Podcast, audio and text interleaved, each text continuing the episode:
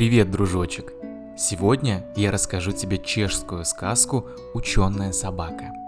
Чехия – это удивительная страна в Центральной Европе. Именно там изобрели сахар в кубиках, который мы привыкли называть рафинат. В сказке используется слово «батрак». Раньше так называли людей, которые выполняли тяжелую работу в деревне.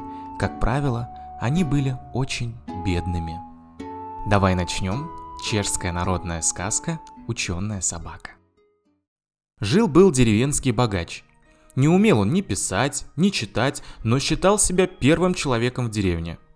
За жадность и злой характер односельчане не взлюбили его. Была у богача любимая собака Азор. Частенько он говаривал своему батраку Мартыну.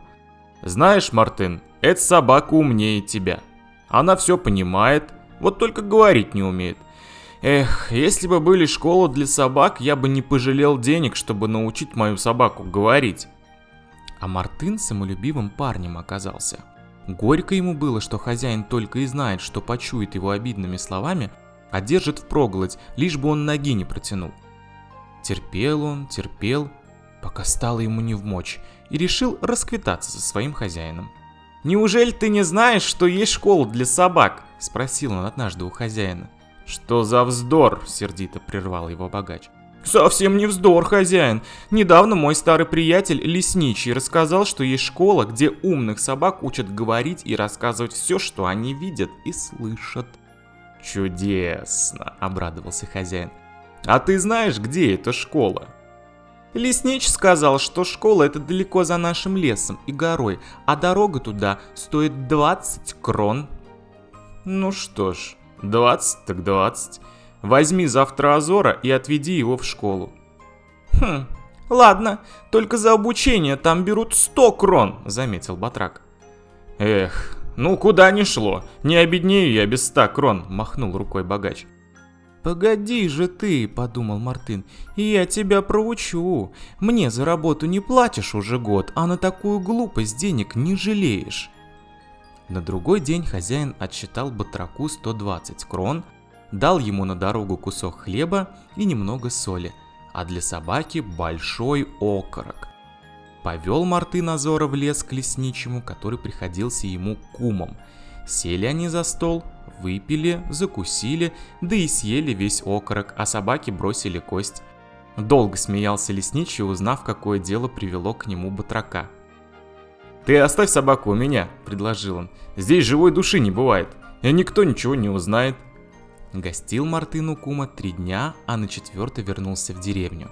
Расспросил его хозяин, как себя ведет собака в школе.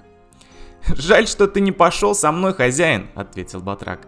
Не успели мы войти в класс, как Азорка сел за парту, навострил уши. Учителю так понравилась собака, и он сказал, что будет учить ее целый год, я заплатил ему за обучение 100 крон, а когда приду за Азорк, надо будет заплатить еще 100. «И 500 не пожалею, лишь бы заговорил мой пес!» – воскликнул богач. «И уж потом берегитесь, лентяи! Азорка будет мне докладывать, что вы делаете и о чем говорите. А как выйду с ним на улицу, вся деревня соберется поглазеть да подивиться на такое чудо!» Не прошло и полугода, послал хозяин Мартына проведать Азора. Дал он батраку денег на дорогу, кусок хлеба и немного соли, а собаке гостиниц послал большой копченый окорок. И опять Мартын отправился к своему куму. Съели они окорок, помог Мартын куму скосить сено и на четвертый день вернулся домой. Хозяин первым делом спросил у него, здоров ли Азорка, учится ли прилежно. Здоров, здоров, хозяин. Примерно ученик Азорка. Быстро продвигается вперед и уже читает по слогам. Учитель его похвалил и сказал, что Азорка скоро начнет говорить. Прошел год.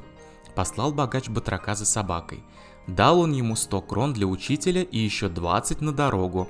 Дал ломать хлеба, немного соли, а для Азорки копченый окорок. Пошел Мартын к куму, поели они, выпили, помог он куму запасти на зиму дров и на четвертый день вернулся. «А где же Азорка?» – спросил хозяин. «Испортился наш Азорка», — ответил Батрак. «Наверное, другие собаки на него дурно повлияли, потому что он был умный, почтительный пес. А теперь такое говорит, уши вянут. Если бы ты только слышал, говорит, что ты глупый зазнайка и лжец, что ты присвоил половину общинного пастбища и сосешь из бедняков кровь, сужая им деньги под высокие проценты, что ты собственную сестру обвел вокруг пальца и поднимаешь руку даже на родную мать. А еще он грозился, что как только вернется домой, то расскажет всей деревне о твоих злодействах. Эти непристойные слова меня так разозлили, что я привязал ему камень на шею и бросил его в реку. Богача словно громом поразило. «Тьфу, какой неблагодарный пес!» – возмутился он. «Столько денег я потратил на него, а он решил оплатить мне черной неблагодарностью!» «Хорошо ты сделал, Мартын. Если бы Азорка вернулся, он бы осрамил меня на всю деревню!» С тех пор богатый крестьянин и слышать не хотел о том, чтобы взять собаку в свой дом. Ученый Азор остался у лесника, а говорить так и не научился. Вот и сказки конец. А кто слушал, молодец. Спокойной тебе ночи.